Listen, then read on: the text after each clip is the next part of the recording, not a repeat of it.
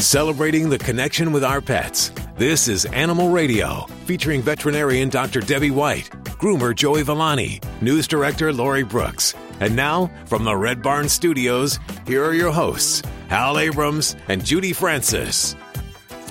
Welcome. Grab your pet, bring them around the radio. They love animal radio too. Uh, we'll be going to the phones for your calls. And ask to talk to Dr. Debbie or Joey Villani. Big show today. Big, big show. Denise James will be joining us. And I'm just going to call her the crazy animal lady. Is that okay with everybody here? Hey, I don't know that I, I think she would approve that. Yeah, I don't and like I don't know that. that I do either. Well, No. she's she's not a doctor and she's not a professor. I, I can't really uh, engage that way, but she just loves animals a lot. So you call her okay. the animal. An lover. animal enthusiast. Yes, there Ana- you go. Animal enthusiast. Yes. Denise James will be joining us later in the show. I understand she's going to be talking about how animals influence technology. Also on the show today, we're going to be talking opossum, possum and opossum. Uh, which are two different animals, I believe. We'll find out a little more in just a few minutes.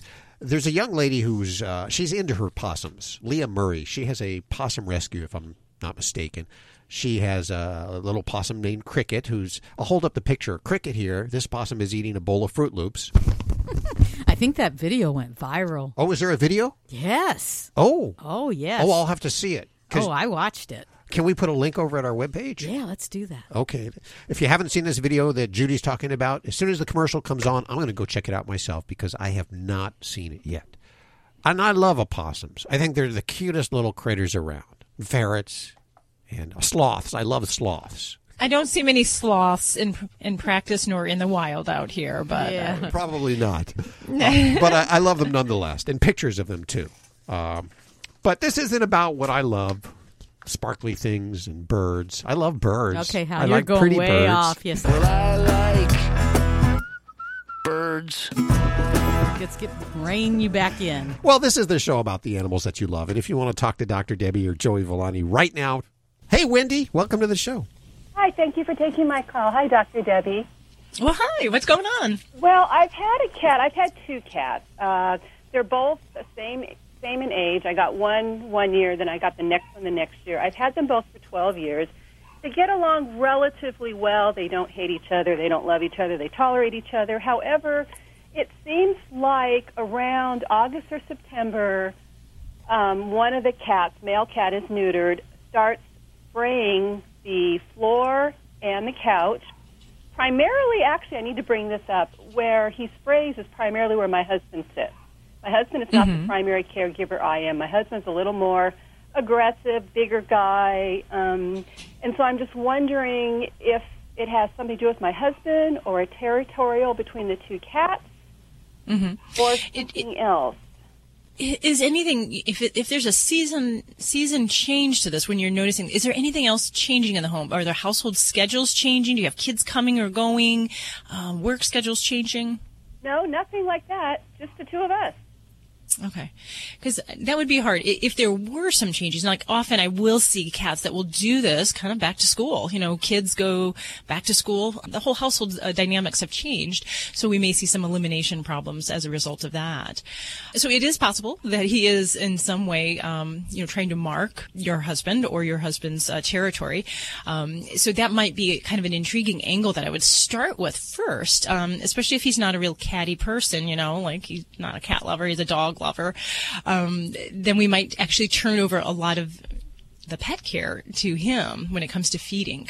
So instead of having an open food bowl out, I would ask your husband very nicely to um, feed the kitties twice a day. Um, they may have food at other times, but we want to have that be the majority of the food presentation is by him um, to see if that can help in some ways. But then we've got to deal with some of the other structural things here. If it is a particular area that they're working on, um, then there's a couple things I would do. One would be I tried to make the area unappealing for the kitty to um, either approach or to mark on. So double-sided sticky tape is one of my favorite things for the kitties that kind of come up uh, along because oftentimes they're going to kind of scratch on the area first, uh, rub on it. Um, so that will be one thing to kind of keep them off the area. Or the static mats, the, the kind of the shock mats. Those two can kind of keep them away from the area. Um, and even I've had some luck with the compressed air. Uh, the motion activated compressed air to keep the kitties away from that area just to break that cycle so we don't have that repetition of the behavior. The more that the kitty is marking and um, urinating there, that's kind of perpetuating that behavior for the future. So we've got to we've got to stop that there. Um, and then make sure we're also not missing anything that's changing in the environment. Um, you know, whether it's a change in the um, traffic flow to the litter box. Um, so adding extra litter boxes, taking covers off, and I switch out the the different types of the litters as well. And um, and then you know sometimes even kitty pheromones can kind of help um, to kind of calm kitties. So um, I'll put those in the same room where the couch is at the other thing you can try is um, sometimes um, plastics or um, aluminum foil are just kind of um, make bad sounds when cats pee on them. So it can also be a way to, to keep them away from those that are a little bit kinder and gentler methods. Yeah, there. he's actually learned to take the foil off the couch. He kind of goes Oh, around so you- it and then pees on it. Ah, oh my gosh, you have a thinker there. The only thing I want to add, though, maybe, and I've been telling my husband this, we go round and round, is one of the cats, Angel, is a good cat. She likes to play chase. He'll go behind her and chase her up the stairs. She loves it. The other cat, Petey, who's the problem cat, my husband does that with him. He, I'm telling him he doesn't like it. I can just see the look in his eyes, like my husband's trying to be domineering. And Uh-huh. so I told my husband, if you stop doing that, maybe he'll stop peeing on that area. Mm-hmm. My husband doesn't believe that because the cat comes to him, sits on his lap, but then when it's time to leave the room and go to bed, my husband will start this let's go to bed and kind of push the cat with his foot. Yeah. Um, well, and I'd say if the kitty's body language is that, that she, he does not enjoy that, his, you know, he's not, uh, his tail is swishing back and forth, his ears are down. Well, if well, he's, not, having that it, drastic. He just kind of looks. He, he starts walking forward, but you can see he's not real thrilled about. it. Like the other cat's like, "Oh yes, let's play chase. Let's go run up the stairs," and she's all happy. And the other cat's like, you know, a child that you're telling him to go to bed, and the kid's like, "No, I want to stay up. Not going to bed now." uh-huh. Way this Yeah. Petey is trying to tell him that, and I said, just leave him alone. Just go upstairs, and then you know he'll be up later, kind of thing. And that's Yeah. kind of what what started it. Uh, he had it stopped for about a month, and then he stopped peeing. Then he did it again, and now the cat's peeing again, and he refuses to believe that he's the instigator of this problem. Okay, this I'll solve this problem, Wendy. You can tell him the doctor said he has to stop this behavior. Good. I wish I had a tape of this because he'll probably say, "Oh, you know, this cat should do what I tell him to do because I'm the master of the house." You know, this and that. Yeah. exactly. Have you yeah. thought of getting rid of your husband? Oh, jeez, Hal. Well, sometimes I don't know. You know, he gets to be like a stubborn cat, like a big tiger that you can't train. Well, the other thing, if your husband does want to make this some kind of a nighttime plaything, let's try to get something else involved rather than it just be him chasing the cat. If we can get a kind of a crinkle ball, um, something else that makes a kind of cool sound. If it's a cat treat box that you can shake, kind of have him change the game um, slightly so it's not so antagonizing and it's something more rewarding for the kitty because that's all we need to do cats you know to motivate them we just got to understand what they really want and what they want is what they want it may be Exactly, food one when moment they want it, and they want to do. You know, they don't want you to tell them when they're supposed to do something. That part. you got it That I You get. I've had cats for 20 some years, so I know their behavior. But this one is the only one that's been peeing and spraying, and I've, you know, and getting to the point where it's just every day you have to mop the floor unless he's telling me your housekeeping is not good, which is possible. the floor is mopped every day. I'm just kind of over it. Well, I, I think we need to do some of those little deterrents for the areas and then um, work on training the husband.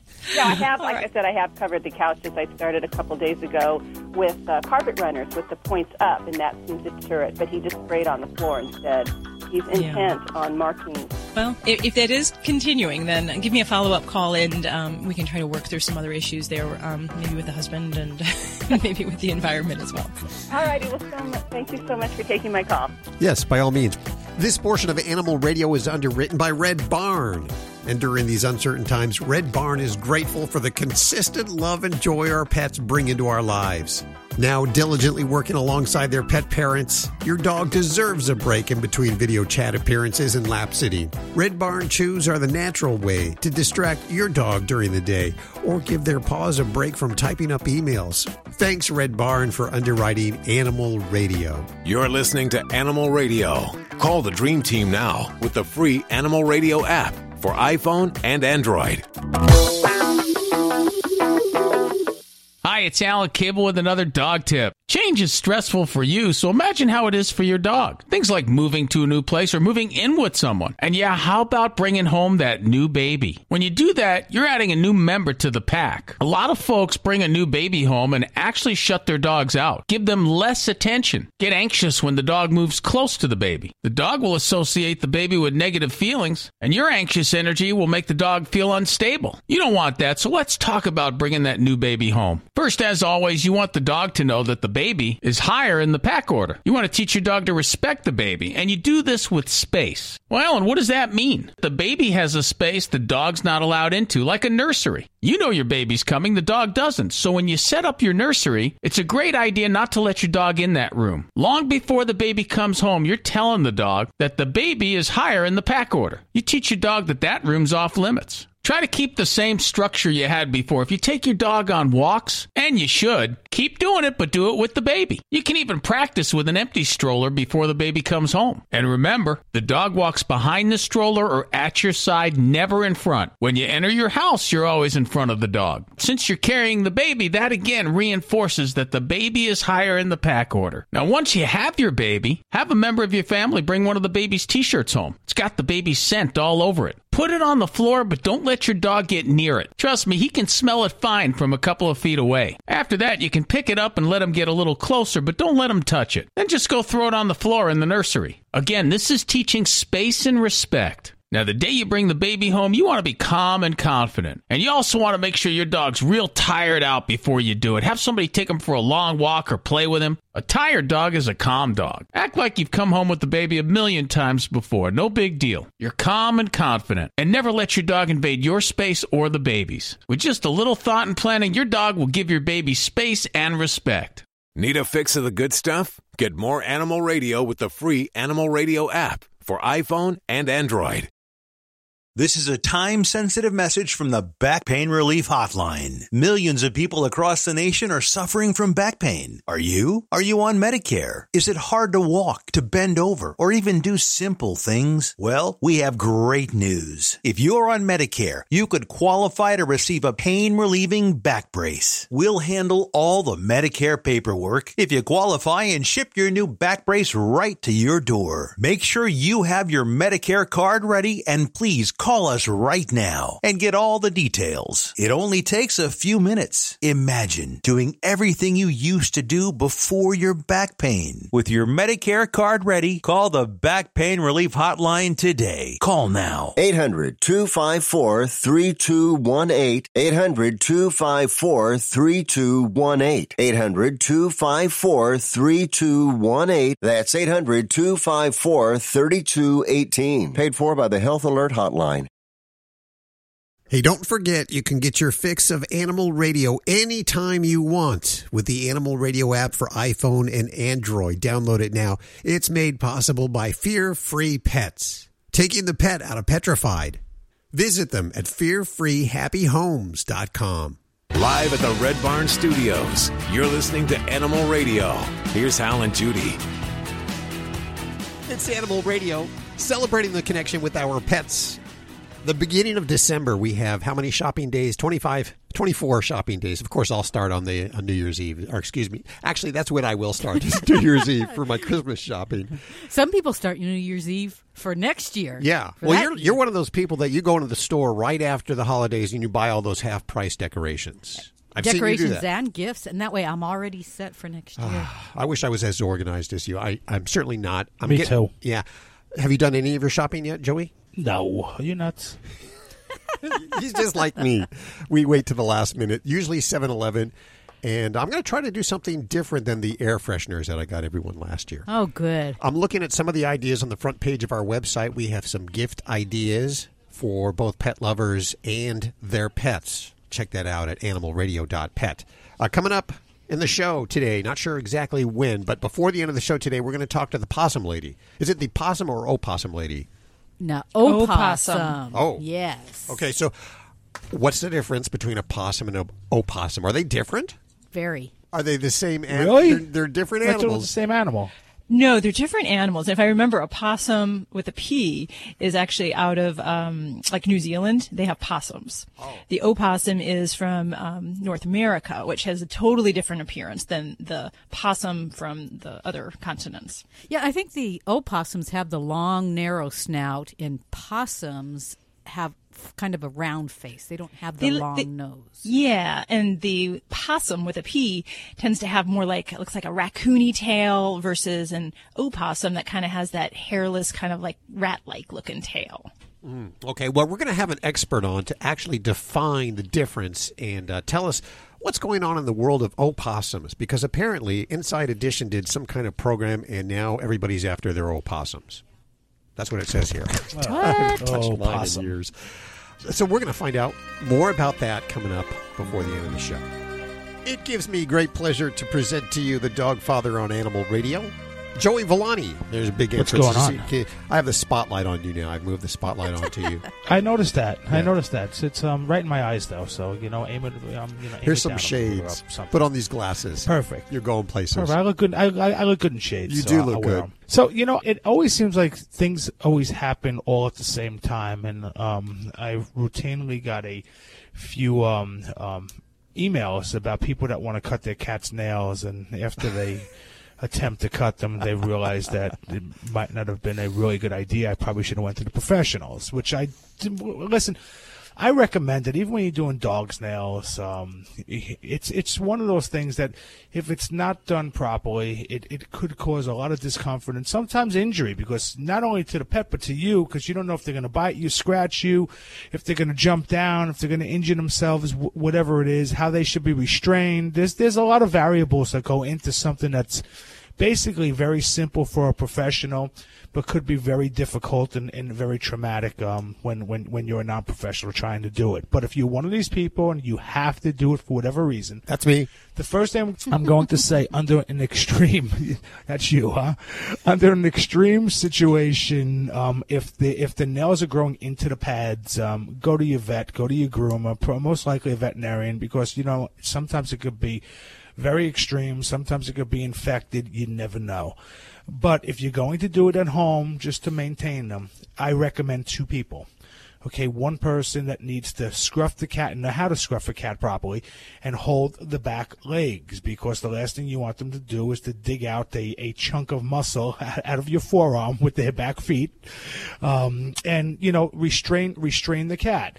Now, you got to remember one thing. There's one leg now that's still free and clear. So you want to make sure that, that you pay attention. Use a sharp kitty made nail clipper. A lot of people like to use um, regular home nippers that you would use on, on, on, your nails. Use something that's designed to be used on the pet. And to be honest with you, just take off the tip. Then you don't have to worry about the quicks. I don't have to worry about cutting it too short, making them bleed. Just take off the sharpness of the nail. And if you do that, every four to eight weeks and, and you maintain it, um, you know, hopefully um, it'll be enough. But again, if you could stay away from this and leave it to the professionals, I think you'll be much happier. It's worth the ten, fifteen, twenty dollars that it costs to have it done. Trust me. Yeah. We're lucky we have a cat that lets us do it. I don't even have to scruff him. I just hold him in my arms and hold out the paw. And That's Hal- not normal, huh? No, and Hal will clip it. I don't have to scruff him or anything. He just sits there. Yeah. And- Listen, I have Yeah, a bird Joey- that lets you do it too, and, and, and, with no problem. Joey, I love it that you mentioned that, you know, nails growing back into the foot pads because I see this a lot in cats, in older cats. And one of the things they get medically is they lose some of their, because of arthritis and difficulty moving around, they may not scratch um, to remove the sheaths off their nails as well. And so what happens is the, the sheath, so the keratin, the kind of layers of the nail keep building up. And those I see much more commonly where they'll grow into the foot pad because they don't look like the nail's long. It just looks like it's really big and thick. So for elderly cats especially, I would be, you know, I would make a recommendation to have a professional trim those nails because they, they can be a little surprising. Absolutely, absolutely, and and again, I mean, it's something that sometimes even even the the best professional in the world, um, you know, you run into a you run into a bad situation when it comes to cats. Um, so like I always say, it's like grooming a moving skill saw. So be careful. You don't How's need that? chainmail gauntlets and Yes, vodka exactly. to do it. We don't give vodka to cats. What are you talking about? No, that's for us. Well, our cat Nike, he loves to make uh, biscuits on my belly, so we, we make sure that his nails are short. Otherwise, I I bleed all afternoon. I, I thought you had a polka dotted shirt, Hal. That's not. No, that's not. That's not polka dots. That's huh? not. This is Animal Radio, baby.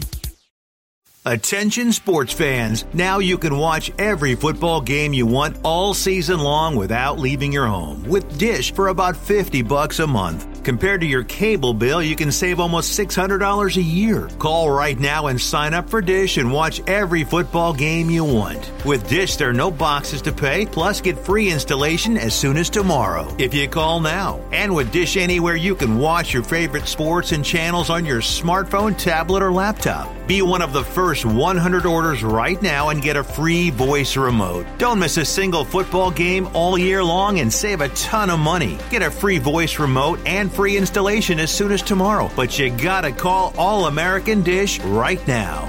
800 380 4452. 800 380 4452.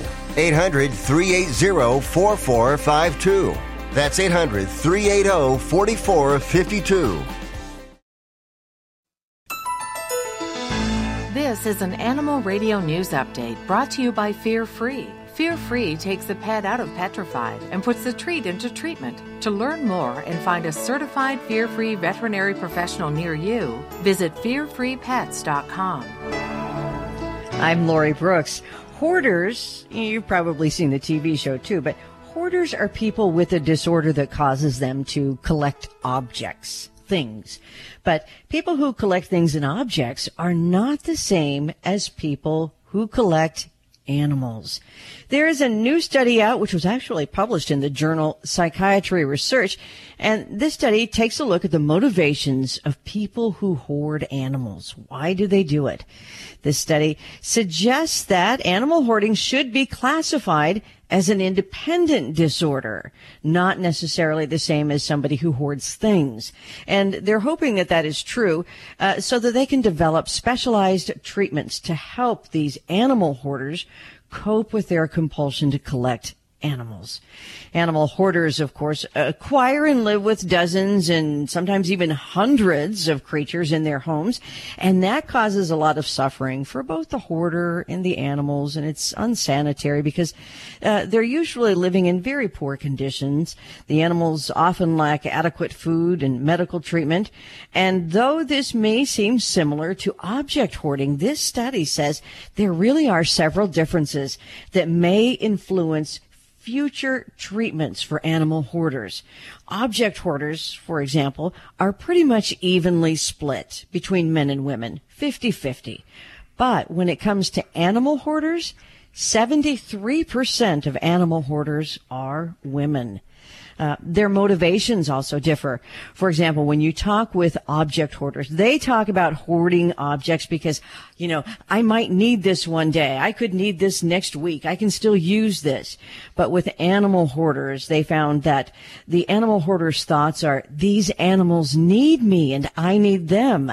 It's also, by the way, more difficult to help animal hoarders.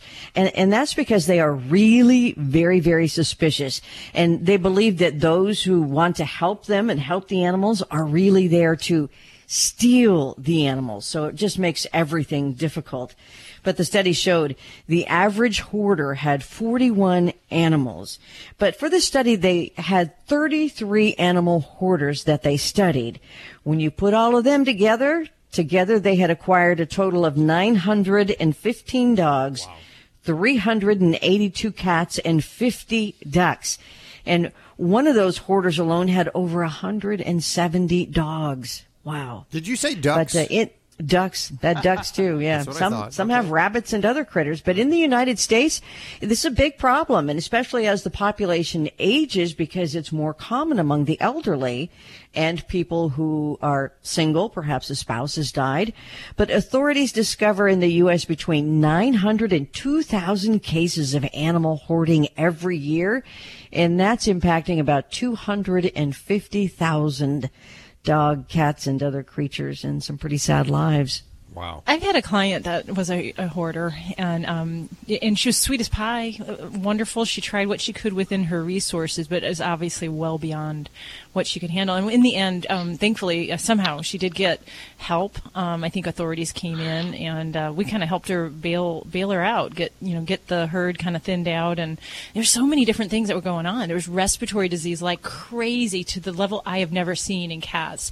But the high density living that they, the cats were living was causing a lot of behavioral problems, the social stress and anxiety, and that weakened their immune system. So cats that normally get respiratory disease get congested. I saw cats that had plaques in their mouth.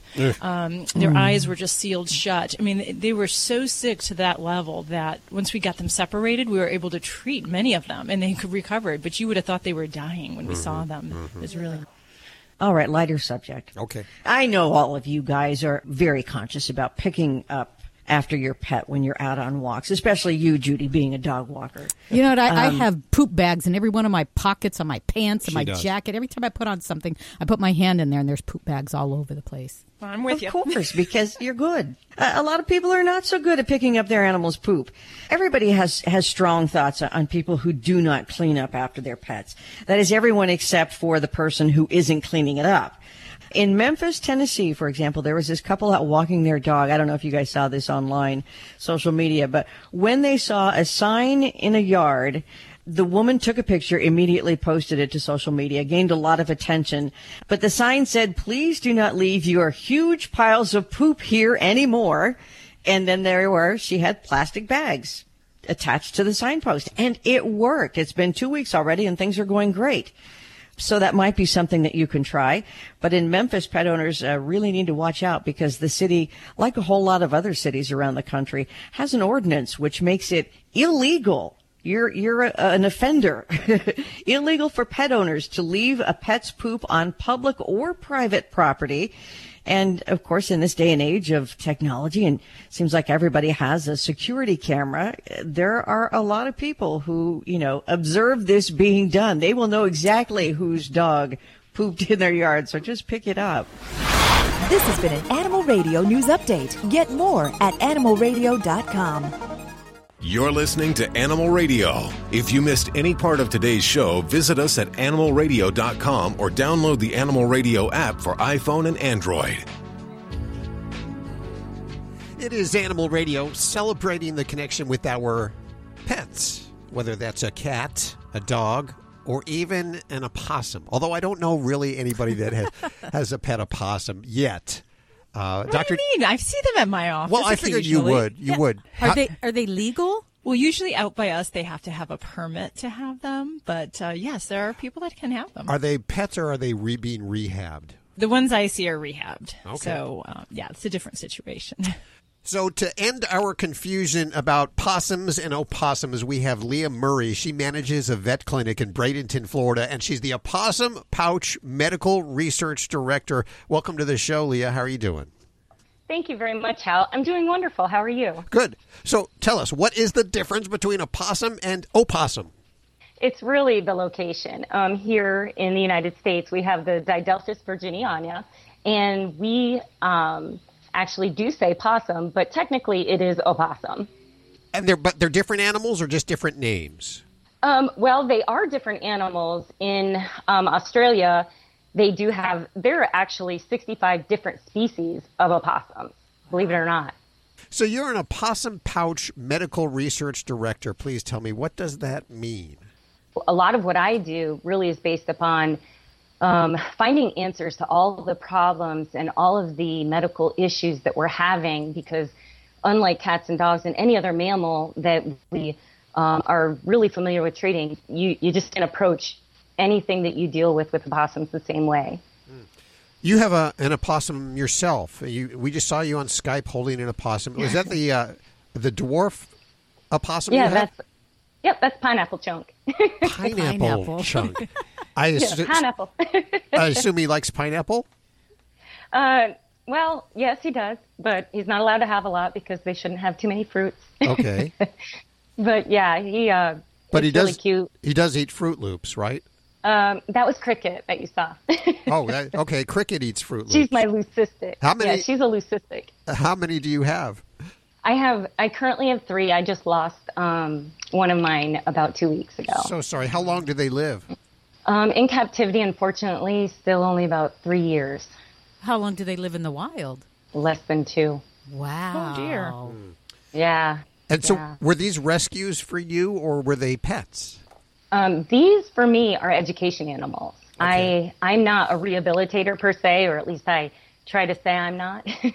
um, I don't like to release. It's heartbreaking, but I know it's you know necessary. I just that's not what I do for the organization. So I have education animals, and I do travel around to schools and um, a lot of different events that go on in the community so that I can take advantage of educating people about opossums because they're so, you know, severely misunderstood and underappreciated. There was uh, there was something on Inside Edition just recently on October 25th, and of course we know that all these magazine shows they they try to glamorize and maybe even exaggerate the news a little bit to make it spectacular. Uh, what did they say? Well, honestly, the takeaway message from that newscast was pretty alarming. Um, you know, they were poking at an opossum to get a, a, a response to have it open its mouth and growl and hiss. And they're really docile animals by nature. They rather just be left alone. So the takeaway message from that uh, newscast was, you know, opossums will break into your home. Um, they're going to attack you and give you typhus. And if I were just, you know, anybody in the general public, that's alarming. It's just, you know, it gives everybody a fear that is unnecessary.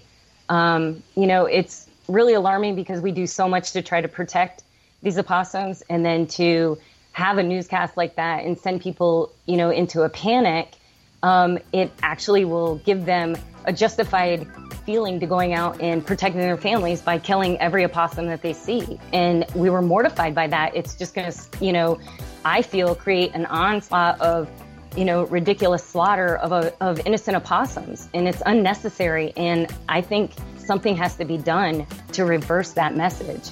We are with opossum advocate Lea Murray. We got to take a quick break. We'll be right back. This is Animal Radio.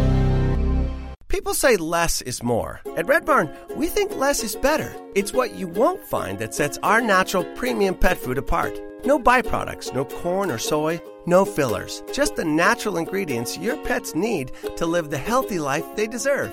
Look at the label. We want you to. Red Barn Naturals Pet Food. Simply the best. Find it in your local pet specialty store. Try our chicken rolled food as a meal or shred it as a topper. It's Animal Radio celebrating the connection with our possums. Yeah, that's right. We are with Lea Murray. She manages a vet clinic in Bradenton, Florida, and she's the Opossum Pouch Medical Research Director. And she just told us a story about how Inside Edition did a story that might cause a little bit of hysteria or panic over opossums. Uh, but Dr. Debbie, you wanted to say something? I wanted to just speak for a moment about like the infection, uh, the infectious disease part of it, because there is a valid message when we talk about diseases you can get from wildlife, and so things like Sure. murine ty- murine typhus is a genuine risk from not just opossums but also from rats that might have uh, um, fleas on them. So the bacteria that the fleas have pass this type of disease to people potentially. So um, for me, the message wouldn't be to try to kill every opossum, but we don't want to really have that wildlife crossover into where we live. And so that would be the message that I would want to say is how can we make sure that the opossums enjoy their life elsewhere, not under our house, in our attic, um, having that crossover to where it can still be a valid health risk. I agree. I also feel like some of the things that could have been done, they were talking about in the newscast. They showed um, a trapper that was trapping the opossums and just relocating them. Well, that doesn't do anything as far as we're concerned of helping the problem or the issue. All you did was take that opossum with those fleas that they feel are responsible for um, carrying typhus, you know, obviously with through the flea feces. Um, but why aren't we attacking the problem of the fleas? You know, there's so many big industries out there like Merck, who has Bravecto that provides, you know, one application provides three months of protection uh, against fleas. Like we're just picking up these possums and maybe relocating them and taking that problem somewhere else. So, are you saying that we should be protecting them with the Bravecto? or some kind of uh, I- flea medicine? Treat them. Treating them? I absolutely. I feel that that's one. At least that's another angle that we could look at. Sure. Um, we. I know that, for example, for Bravecto, Merck last year, they were they had this product that was short dated, and so they were just selling it very, very inexpensively. In fact, giving it away. Why can't we take advantage instead of disposing of all of that valuable product? Take advantage and use that into protecting our wildlife instead of making everyone afraid of it. I don't, you know, I absolutely understand that there is a concern here, but I think we need to address it differently and not putting opossums in harm's way. Opossums aren't the only one that have these fleas. It's the cat flea, it's the feline flea. Feral cats have it, raccoons have them, not just opossums, but they were targeted for this, clearly. Well, that's because if Inside Edition targeted cats, they would get a lot of slack. People would speak up. Well, I hope that they're going to I hope they're going to get a lot of slack from this because we were very unhappy about this. Okay. Well, it just makes sense. Is there a website where we could learn more about what you're doing? Oh, absolutely. There's the Opossum Pouch Rescue, and that's on Facebook. And then also you could go to Lea Barley Murray. That's um, our personal Facebook page. Great. We'll put links over at animalradio.pet so you can learn more about these cute. They are so cute. They Aren't they? Thank you. They're they're amazing. There's so much people don't realize about them. You know, the fact that they're immune to venomous snake bites and it's almost impossible for them to get rabies. They eat over 5,000 ticks in a season, Hal. 5,000. So they're That's actually big. That's- helping. Lyme disease is a yes, Lyme disease is a real threat. You know, and it's it's so frustrating that they don't get credit for all the amazing things that they do, and they should. I think they're absolutely adorable. I've run into a few at night. It's been very late. I've been coming home from the bars. That's when they come out. And they usually i Obviously, when you come out too. Hal, I'm not sure those are possums. Lea Murray, thank you so much for joining us today. Thank you so much, you guys, for this opportunity, and I really hope together we can make a difference. Uh, let's head back to the phones. Hi, Candace. Hi, how are you? Very good. What kind of critters do you have? Um, we have a pug. She's two years old, and she just had puppies eight weeks ago. Yeah, how wonderful. Um, I was just wondering. I knew, we noticed that she started getting spots all over her. The black spots on her. She's a fawn, and she has black spots on her coat. Wondering if that was from her pregnancy. Hmm. Now, is the dark spots, is it accompanied with hair loss? No. She's just turning dark. Like her hair coat itself is turning dark or her skin? Yeah, kind of like she just looks like a leopard spots. You know, I mean, they're just weird. Okay. Well, uh, we do know that uh, female dogs, when they give birth, many of them have some very unusual hair coat changes. And, you know, about four weeks, even eight weeks after they give birth, a lot of them will actually lose almost all of their hair. so there can be a real turnover and a change in the hair follicle cycle. So um, sometimes that can be where we'll see um, some pigment changes as well. Um, I'm not certain that's what you're seeing, but I would be watchful for you know if the hair is falling out, if there's more uh, color change that you're noticing. Um, that's usually a temporary thing, and once they've weaned the their hair coat does restore to its normal uh, luster um, in its previous uh, density. But the other thing is, we know pregnancy can weaken a pet's immune system, so we do have to watch out for things like skin mites, uh, particularly Demodex mites in pregnant dogs. We can see them break with infestations of those, and even things like ringworm. Um, so um, their immune system, you know, they're feeding all those babies, so it is certainly possible we can get something like that that really kind of takes opportunity. It might be uh, a, set, a situation where I would recommend you see the veterinarian and have a couple of quick skin tests done to see if that might be the situation um, for your baby there. Um, but if it's not, and it's just this other stuff, it, it should be a temporary thing and, and hopefully be back to normal once those babies are um, off in their happy homes. How many babies you got? Six. Six. pups. Six. Mm-hmm. Aw, wonderful. And is she being a good mom, taking care of those guys? She's a really good mom. Yes, she is. Fabulous. Well, hopefully that's, like I said, all, all you're dealing with there. And make sure you get those babies into the vet. Six weeks is when the first puppy shots we want to be talking about doing, uh, as well as regular deworming. So, Already done. best, all right, fabulous. Well, Good best for you. wishes to you, and uh, take care of those babes. All right. Thank you very much. Thanks, Candace. You're listening to Animal Radio. Call the Dream Team now with the free Animal Radio app for iPhone and Android.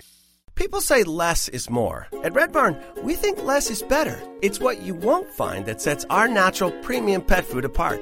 No byproducts, no corn or soy, no fillers. Just the natural ingredients your pets need to live the healthy life they deserve. Look at the label. We want you to. Red Barn Naturals Pet Food. Simply the best. Find it in your local pet specialty store. Try our grain free rolled food. It's protein packed with less risk of food sensitivity. Celebrating the connection with our pets. This is Animal Radio, featuring veterinarian Dr. Debbie White, groomer Joey Villani, news director Lori Brooks. And now, from the Red Barn Studios, here are your hosts, Hal Abrams and Judy Francis. If you love your animals or just love animals in general, this is your show, and especially this hour, Denise James, the animal enthusiast, I've been instructed to call her, will be joining us. And what is her specialty? She just loves animals and she loves to talk about animals. You you couldn't get her to stop talking to you last week on the phone about animals. She I just know. called you up and just yapped forever. Yes, we, we just talked and talked. As you know, the animal is a connection that you have with other animal lovers. It just brings everybody together. it is, and it's nonpartisan. Yes. You don't have to be red or blue. You can love animals either way, and and it does bring everybody together. That's kind of nice. I agree. Yeah.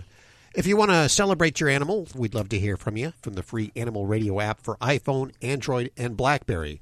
The AVMA has just released the latest stats on pet ownership and veterinary care. This came in this morning to my email box, so this should be pretty new.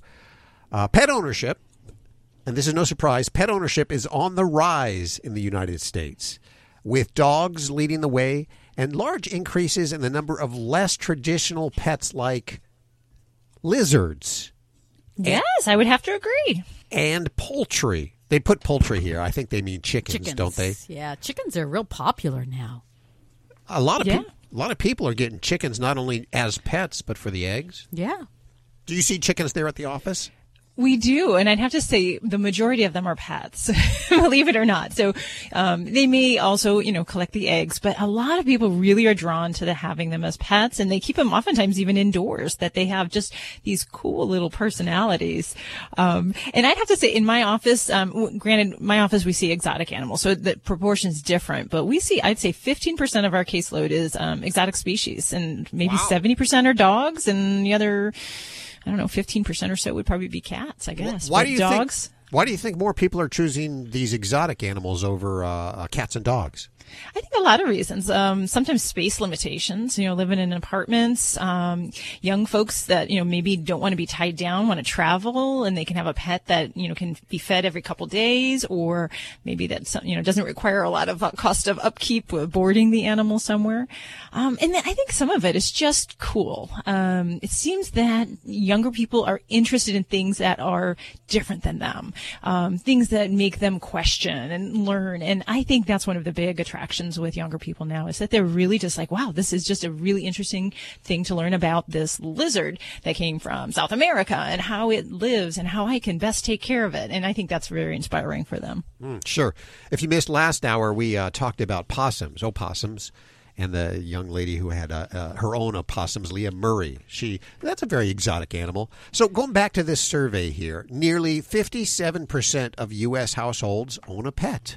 Fifty-seven Wow, percent, more than half. That's That- big. Yeah. Yeah. So, what do you think are the top pet owning states?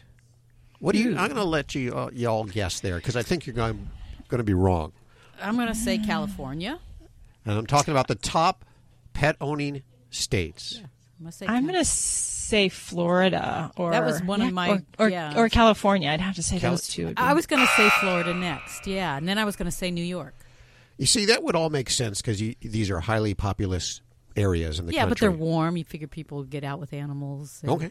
I don't know. Well, it happens to be that the top pet owning state with the Mm-hmm. most households that have pets is Wyoming. What? Wyoming. Really? That- followed by West Virginia, Nebraska, and Vermont.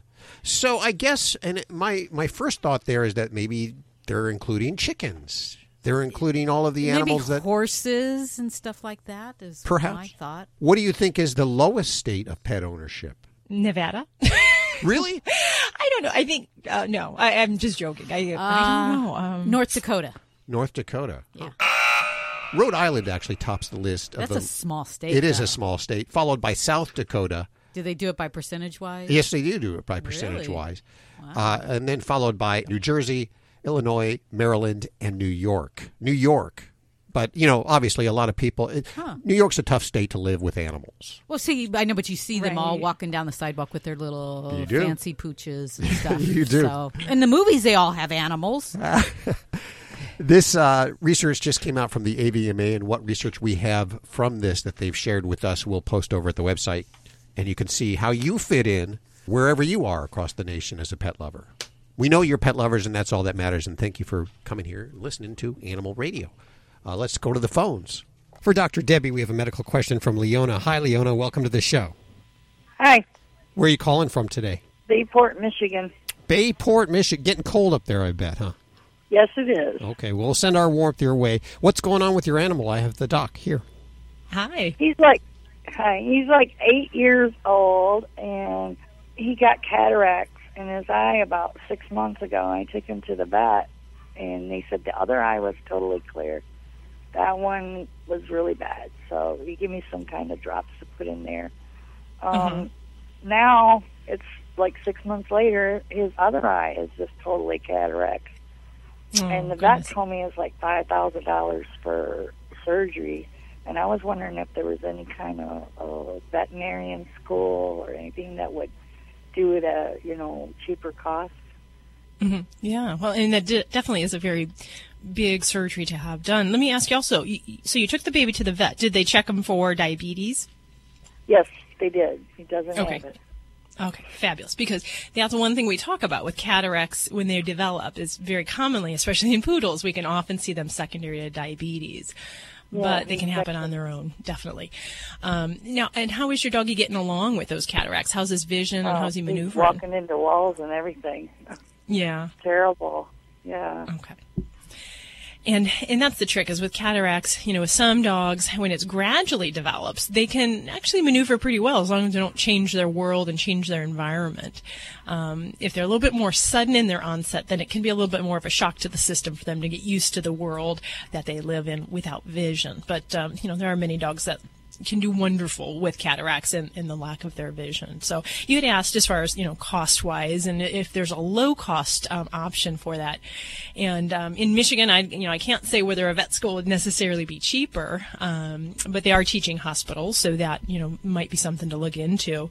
Um, and I do know that there is a Michigan State that that you might want to check into. I think it's in East Lansing, Michigan. So, but I certainly couldn't comment whether or not they would offer low cost surgery. Um, Um, but when you're having this type of surgery done, I think we all have to recognize cataract surgery in dogs is done by board certified veterinary ophthalmologists. So the average doc like myself can't do this. It takes special equipment, special training. So it does tend to end up being a pretty big ticket item. Um, but that being said, in a specialist's hands, this kind of surgery can be wonderful. And in many cases, I know our local veterinarians that do this, um, you know, 80, 80 to 90% of the dogs have fabulous return to vision. Um, so it, it is, it has its great um, benefits there. Now, some options you might look into, and ha- they have served us well here in Las Vegas. Um, are there there are some different funds that may be available for your situation? Um, if the ophthalmologist is an AAHA certified hospital, they may have the Helping Pets Fund, um, and that is something that you would have to apply to, um, get approved for, um, show financial need, and in many cases that can help offset the cost, or even in some cases cover the costs of some of these surgeries that are kind of a, a one-time big ticket item. Um, Yeah. There's some other funds out there called the Pet Fund, um, as well as some others. So if you Google that, if you have computer access, there may be some of those options that can help you. Um, you know, see if your baby can restore some vision. But if not, Leona, you know there are a lot of doggies that can do well. Um, I have some tips with that. Um, you want to make sure you don't change the household environment too much. If you have runners or carpets, uh, area rugs that help with the texture and the feel a blind dog will find their way around better if you can give them a sort of path to follow. And that might be by texture, by a, a rug. It can also be by scent. And I had one client who recently used va- um, lavender um, and vanilla to help guide the dog to certain areas in the home. So they kind of scent marked where the food bowl was, they scent marked where the door was with different scents. And that actually helps the dog find her way through the home. So, you know, all's not lost if her vision is lost. That, that that's what I was really worried about because uh, we live on 44 acres, and I'm afraid of her going out in the because it's like wooded. I'm afraid of her Yeah. going out in the woods and uh, getting lost. I'm about to find her. Yeah, and I'd have to say a blind dog has no business being out in the woods alone. So that is a lifestyle Yeah. adjustment. Yeah, you you have to make that conscious decision for her, and I would not allow her unsupervised outside. That just there's too many things that could happen, and just like people in you know suburban areas, pools, horrible thing for a dog with limited vision. So you really have to have safety um, steps around that. So yeah, no, I, I'd say you're you're going to have to be her special caregiver and make sure that you have an indoor environment you can keep her safe. Yeah, well, I started tying her up, you know, put her on a chain when she goes out. I don't, right, we well, I, am not a fan of tying her up. Bay. No, no, I'd say keep the baby indoor or find her like, a way you can create a, a dog pen for her because um, that can be very frustrating to be tied up, um, especially if you have limited vision and you can hear things, but you can't really kind of figure out what's in your immediate environment. So um, it, it will take special care and it will take you kind of figuring out what can work for her in her home environment. Um, but I think you have to kind of think of her as a special needs dog at this point, and you can't treat her like you used to treat her or you would treat another dog. Um, so keep that in mind as you're taking care of her and uh, you know giving her the care she needs from here forward. So I hope that's of some help for you, and you know check out some of those funds and you know uh, call around. Um, there are certainly other board certified veterinary ophthalmologists in your area, so um, you're a consumer and uh, pick up that phone and check those out. Thank you so much for your call and give that baby a pat on the head for us here at Animal Radio. You're listening to Animal Radio. Call the Dream Team now with the free Animal Radio app for iPhone and Android. Hey, everybody, this is Bret Michaels, and I just want to say, you, right now, want to take. Wait, give me the line again. My brain skipped. Uh, Bret Michaels. I just had one of my brain hemorrhage brain farts. Oh, Go don't ahead, do that. Don't do that. I don't want to be responsible for that. Trust me, it's me. Go okay. ahead. Animal Radio. Bret Michaels, Animal Radio. You got it. I knew the animal radio. Like, okay, here we go. Hey, this is Bret Michaels. You're listening to Animal Radio, and take care of your pets. They will rock your world. Okay, yeah, so puppy pads are convenient, but sometimes they're really gross. That's why Ladybug, the Animal Radio Studio stunt dog, uses the Brilliant Pad self cleaning puppy pad. It seals away the waste and replaces the dirty pad for us. Brilliant Pad keeps the Animal Radio Studios smelling fresh. In fact, all we have to do is replace the roll once every few weeks. And let me tell you, that's pretty fast and easy to do. I love it, and Ladybug gives it five paws up. You can learn more about this amazing machine over at brilliantpad.com. Hey, this is Bryan Dattilo. I play Lucas Roberts on Days of Our Lives, and you're listening to Animal Radio. And please don't forget to have your pet spayed or neutered. That's my favorite saying from Bob Barker, by the way. And now an Animal Radio news brief.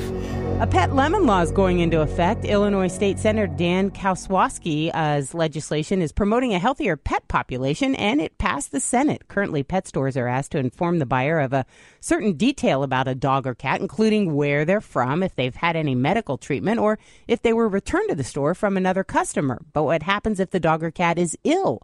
Or has a disease? Well, his proposal allows a pet owner to return their new pet to the store and then get a refund if a vet confirms that the pet was purchased with an illness not disclosed by the seller. Consumers would also have an option to keep the animal and have the pet store pay up to twice the cost of the animal for treatment. Not only does this legislation protect consumers, it'll also protect the pet population. It'll discourage breeders and stores from selling unhealthy cats and dogs and reduce the spread of disease. This has been an Animal Radio news brief. Get more at animalradio.pet. You're listening to Animal Radio. Call the Dream Team now with the free Animal Radio app for iPhone and Android. It's Animal Radio, celebrating the connection with our pets. And when Judy books the show, she uh, she looks for celebrities, celebrities that like their pets and want to share with us. She also books uh, experts, professors, authors, people that generally have a, a large background in animals. Or people that just have sanctuaries. Yeah. But today you book somebody just because they love animals. They, they wanted, like they wanted to talk animals. they like talking animals. So I said, okay, Why not? this is the place. Yeah. This very animated young lady, Denise James, will be joining us in a few minutes to tell us. Well, I'm just going to let her talk animals. That's how we roll here at Animal Radio. Hey, Paul, how are you? Uh, I got a stupid question for you. A stupid Um, question. I've got I've got seven dogs and two cats. Um, three of the dogs they eat the cat food from time to time. Okay. I switched out their litter to that Breeze uh, cat litter system, and one of them got really sick. We figured it was because of old age. Another one got sick. He's a Dachshund. We figured it was his back. And the last one, we just about lost him, just about killed him. So we went back to cat litter. hmm What can we do to keep the dogs from eating the poop? Okay. So your your dogs are eating the cat's poop in the litter box, and are you making the assumption that that was leading to their sickness? Well, I, I think it was the Breeze cat litter system, the little white pellet thing. I think that is what got them sick. So we went back to the uh, original cat litter that we had before, and they're still eating it, and they haven't gotten sick yet. But Okay. you know, it's the fact that they're still eating a poo that's kind of gross. Sure, sure. In the, in the litter system you're talking about is the Breeze one. I believe it's made by Purina. I want to say, um, and, it's supposedly a non-toxic kind of pellet where the waste, um, the liquid waste kind of falls through. And we say it's non-toxic, but just like any other non-toxic things, crayons are non-toxic. But if a child were to eat a box of them, it would make them sick. And it's it's poten- there's always the potential with something like the pelleted systems that if a dog is ingesting them and they eat enough of them, it, could give them a bellyache. Now, I'm not sure about the the bigger illnesses you're describing in there, but but uh, certainly, you know, I'd have to say any dog that's eaten poop, and in your situation where we have dogs eating cat litter poop, um, I kind of technically call that the almond roca munchers um, because of the typical look to that. So the challenge is when we have dogs eating cat poop, we have to remember that it's very hard to stop that behavior if they have physical access. So the number one thing we do is we work on physical barriers to prevent that. It is a rewarding behavior. There's something delectable about cat poop and dogs will love it. They will remember it and they will seek it out. And the stinkier, the better. So your real challenge is going to be physical barriers. And, and I think that's kind of the, the honest truth here is there's no magic thing to feed to your cats to make the dogs not eat their poop. Um, there's a will, there's a way, and they will get to it. So one of the best techniques that I've found for people who have multiple dogs and multiple cats is to actually get a kind of semi-large pet carrier where you can have a door access small enough for the cat and hopefully small enough that the dogs can't get through there. And that's one way to keep that kind of behind a physical barrier so that the doggies can't get in there.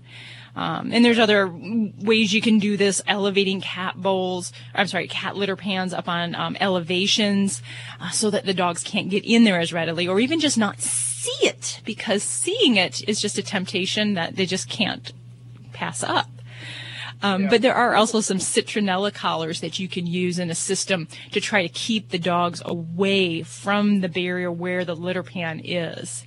And, uh, you know, that's a challenge. So if you've got that many critters, I'm assuming you've got a, a large area of land or home where they're all running around, huh?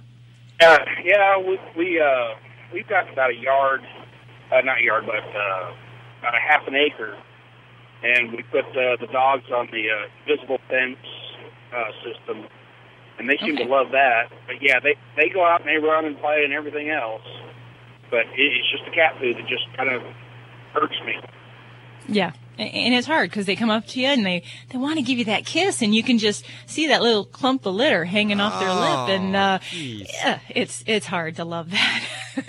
but really, so in all in since all sincerity here, Paul, it, it really is going to come down to the physical ways to to keep your dogs away from that litter. I've also used uh, kind of uh, privacy screens, so taking cardboard and cutting interesting shapes so that it hides the visual um, appearance of the litter box and kind of lets the dogs kind of forget about it a little bit. So all of these different things are what you're going to have on your hands to tackle that problem. Good luck with that, Paul. If you need a follow up, please feel free to give us a call back. We want to solve that problem or help you solve that problem.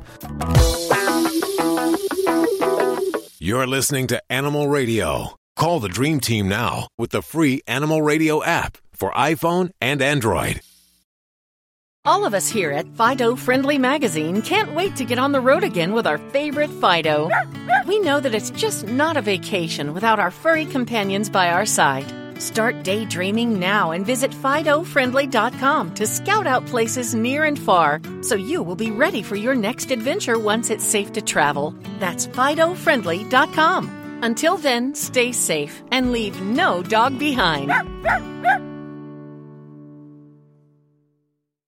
You're listening to Animal Radio. If you missed any part of today's show, visit us at animalradio.com or download the Animal Radio app for iPhone and Android.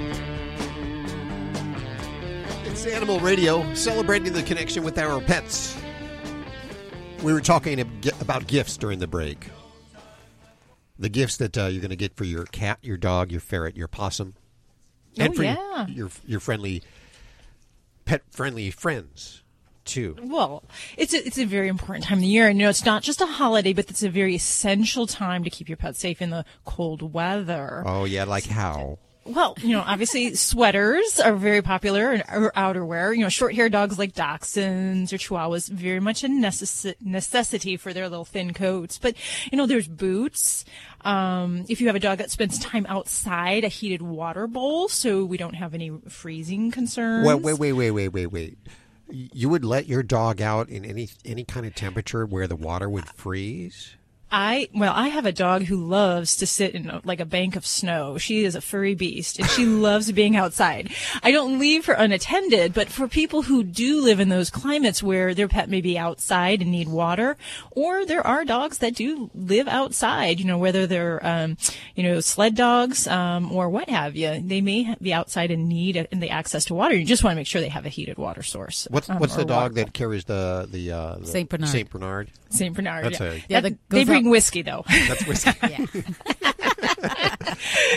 Uh, but you know, the other thing I think a lot of people forget is grooming in the winter. And people think you shouldn't groom because you don't want to cut their hair off. And there's a lot of things that get neglected. So I think the gift of a professional grooming can also be a great thing. And Joey did not pay me to say that. So that's that's actually not a bad idea. You know, Ladybug is a wash and wear dog, but once a year. You know, it's like a spa treatment. It might not. Uh, yeah, she'd probably enjoy it. Yeah, she probably would enjoy it. Now, do you actually put your dogs in sweaters, Doctor Debbie?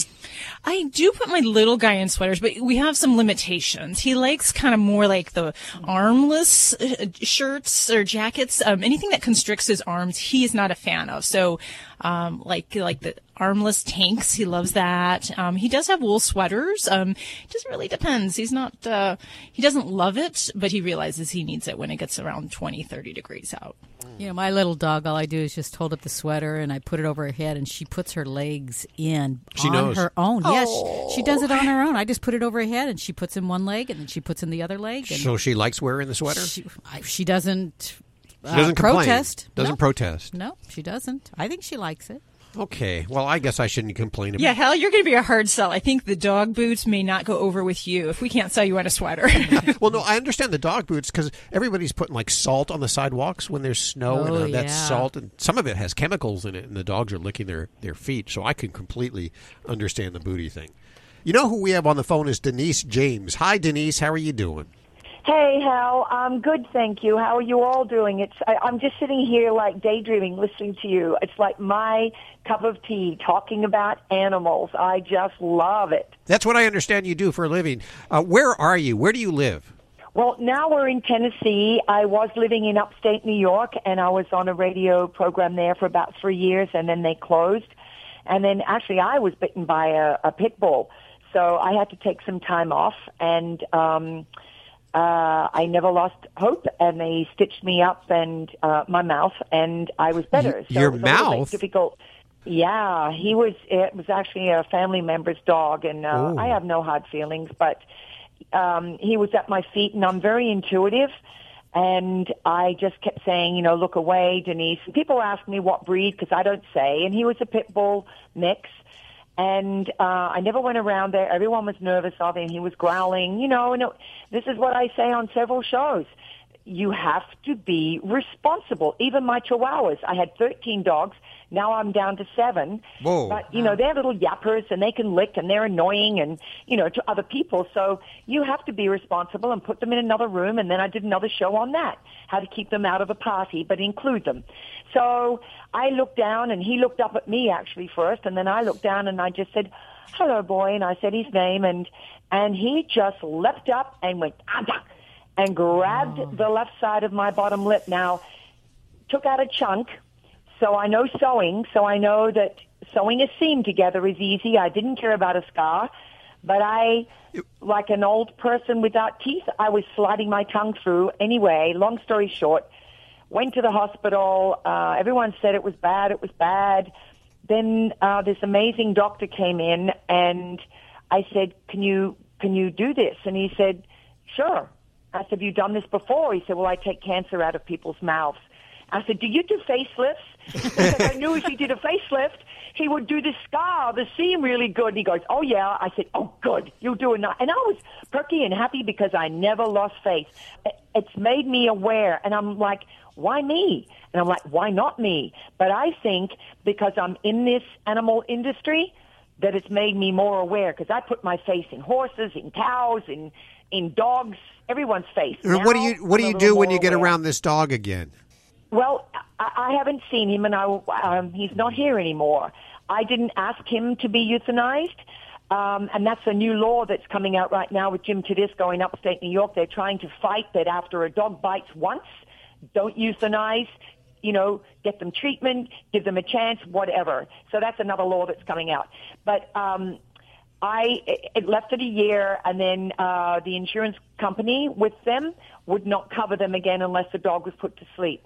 Now that's or they take it out of the house. Now, if that was me, I would have found a loving home for him. Um, it was difficult. He was only two. Wow. And it was Wow. not the dog's fault. It was the owner and the responsibility of every single pet owner. I don't care if it's a docile dog.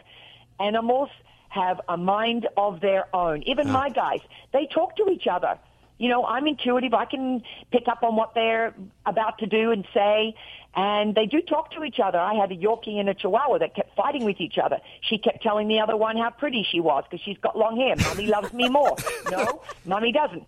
We are with Denise James. She loves herself some animals. Do you think you're over the top at all?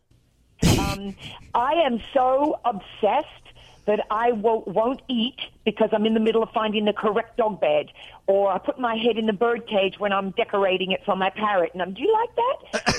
If I look that way. Is that I'm and on shelves? I have to have. I am totally obsessive. My Are- husband is the most patient person in the world. That's that was my next question. You're you're a married woman, and does he does he have the passion for animals like you do, or is he very tolerant? He does, but I just went away to see my horse uh, in Maine, and uh, I left left him in charge because my special needs girl passed away before we moved, and I had an old pug, fifteen and a half, passed away, and a boxer. But it's funny, they all left. I always say uh, uh, they leave. I don't like the the term put them down or euthanize. I just say I help them to leave, and then they go on to their next life. Um, so I had a list a mile long, and I come back, and I don't use kibble or anything, but it's a really good one, and they're it's humanely used, and and I'm. What is this bag half used? And you opened a new one. I don't know.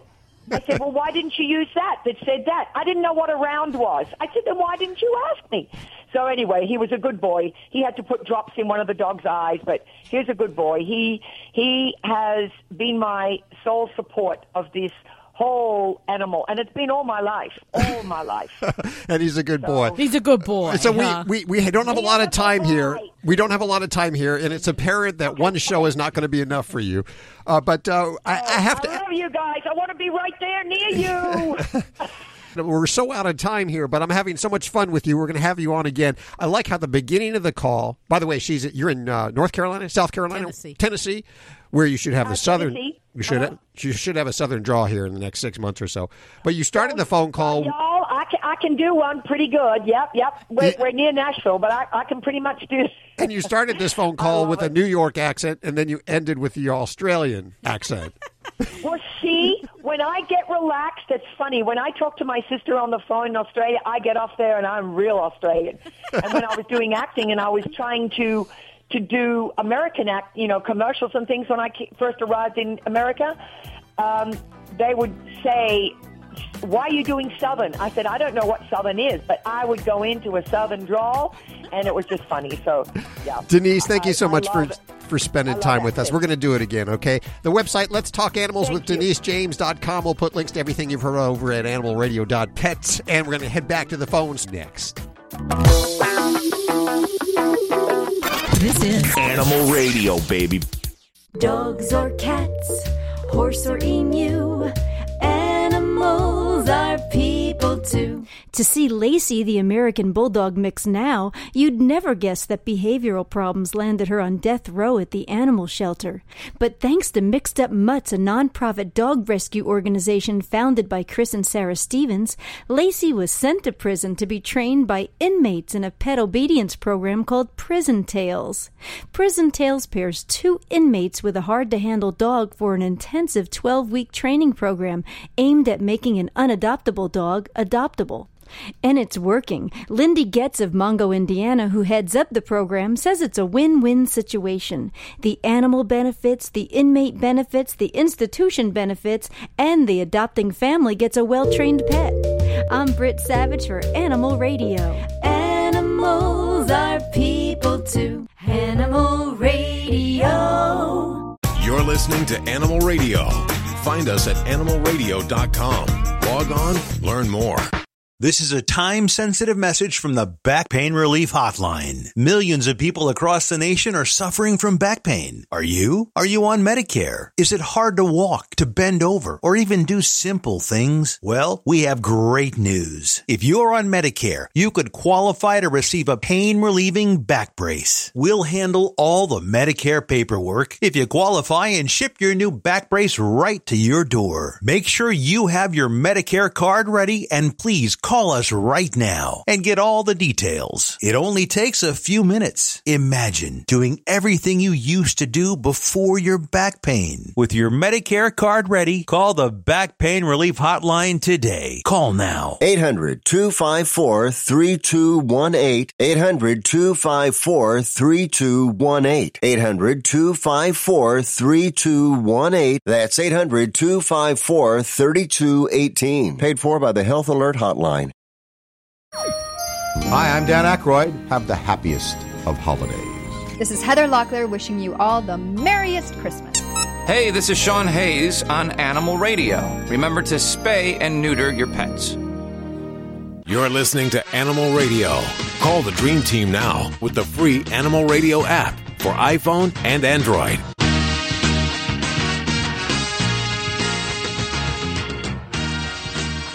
Hi, Leslie. How are you? Hi, fine, thank you. How are you? I love your show. Thank you. Where are you calling from? I'm calling from New York City. Oh, New York City. What what's going on there today? How can we help you?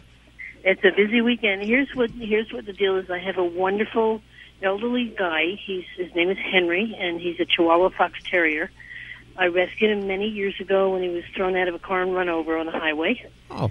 And Aw. he's had a life full of chiropractic and acupuncture and herbs and supplements, and he's just an awesome little guy. He is starting to lose his hearing and his vision a little bit. His smell is not great, and he's developed very intense separation anxiety when I'm not home, and I cannot seem to comfort him. And he just howls like a coyote when I'm out. Um, and he won't take comfort from my partner, who he loves. We've gone through liquid Prozac, um, VetriScience, Composure, Chinese herbs called Shen Calm. Nothing seems to calm him or help him. So my question is, is there something I can do to comfort him, reassure him, help him not feel so upset like I've left him when I go out of the house? Sure, yeah. And, and certainly, I, I have a couple questions there. When he, tell me exactly what he's doing. Is he just vocalizing when he's left alone, or are there other behaviors Um, he's doing? He's vocalizing a lot. Um, he also now is starting to wander a little bit. Um, he gets a little disoriented, and my vet has checked, and he will come right out of it if I show him a little food. So it's not like he's uh, mimicking Alzheimer's or going into Alzheimer's full time, but he does get a little confused. And part of it, she thinks, is that he can't hear very well, and he doesn't see so well. So he gets a little disoriented. Okay. And- that's kind of the challenge, and that was where I was going with things, is because there's the, what we call separation anxiety, which is really a function of um, that overwhelming fear of being left alone. And Yes. dogs with that will destroy things around the house. They chew. They may have house soiling problems. They may vocalize. He did that. He did that when he was younger, and he Okay. has, he long since stopped any of that behavior. Okay. The challenge is that that can come on, especially when we have a loss of some of the senses. So even if a pet never did that as a youngster, we can see that come on as a geriatric pet. The other thing was you mentioned the cognitive dysfunction, or basically what we call, you know, doggy senility. And in that age group, I'd say that's a very high um, possibility that there's pla- Right. that's playing a role here. And that's a little bit more typified with, you know, some confusion, anxiety, um, you know, kind of loss of orientation in their world. Um, sometimes the house soiling can come along with that. Kind of Yes, they forget got- some of their normal. He's got, he's got low levels of all of that, so we think he's in a very early stage. We're not sure. Okay. So if we think we may have both of these uh, components going on, uh, not that Prozac's a bad drug, but um, it might be worthwhile to actually see if we can work towards something that's a little bit more for cognitive dysfunction. And um, there's a medication called Selegiline or Anipryl that we can use for that. The challenge is on Prozac, you got to have a weaning down period of about three weeks Right. before we can switch over to that. The other thing that I would suggest, and you can either continue the Prozac and add this other one in, is um, alprazolam, and it's kind of like in the Valium family. And I use it a lot for senior pets that have nighttime problems, especially high anxiety problems. And you can use that either with the Prozac or switch off the Prozac, get over to this Anipryl, and add the um, alprazolam in at the same time. That can be very helpful for some of these just really just. anx- We've already weaned him off the Prozac slowly, so he's been off it for several weeks. He actually was worse on it than off it. Yeah, yeah. And we took So- him off it about over four or five weeks, very slowly. Fabulous. Okay, so that, I'd say that would be worth uh, worth a try is the Anipryl alprazolam combination. Now, some of the natural things, I'm not all the most hip on herbs, but I can tell you things like the uh, calming pheromones, uh, the DAP hormone, can be very useful as well. And in some pets, also there's some diets if we're gearing towards the cognitive dysfunction that are enhanced in fatty acids. It can actually help with cognitive awareness. And uh, the Hills um, line does make one along those lines uh, called BD. So those might be some other things, but I, I think we could do some different things pharmacy wise that might be maybe a bit more helpful and, and geared towards some of the kind of the senior moments, if you will, that, that we might be having. So All right. Well, thank you. I'll, I'll talk to my vet about the Anipryl or the alprazolam and see what we can do for him. Thank you for your call, I'll Leslie, and thanks for right. Thank listening you to Animal much for your Radio. help. It's a Bye great bye. show. Thank you. Thank you. It's a great show. It's a great show. This is the first time I've ever heard it, but it's a great show. I, I've actually only been listening five minutes, and so far it's been a great show. Uh, not really five minutes, maybe four minutes, but it's been great. Stop it, Hal. Okay, before we go, because I couldn't think of any better use of airtime, during the break earlier, Dr. Debbie impressed us all with her possum imitation. And uh, will you do? Will you please do the possum imitation? Is that what they do? No, I don't know. That's more of a ferret I was doing, I guess. I don't. Ferrets do that noise too, huh? Yeah, they do that. What's your ferret imitation, Judy? Completely different. I think Yeah, you guys need to get your ferrets in line. I see the angry ferrets when I'm drawing blood, so it's a little different. Is that like Angry Birds? There should be an Angry Ferret game. That's all we have time for today. If you need your fix during the week, head on over to animalradio.pet. And don't forget, if you have a Shih Tzu, a Pug, a Mini Schnauzer, or a Yorkshire Terrier, check out Dr. Debbie's books, How to Be Your Dog's Best Friend. We put links over at animalradio.pet. Have a great week. Bye bye bye.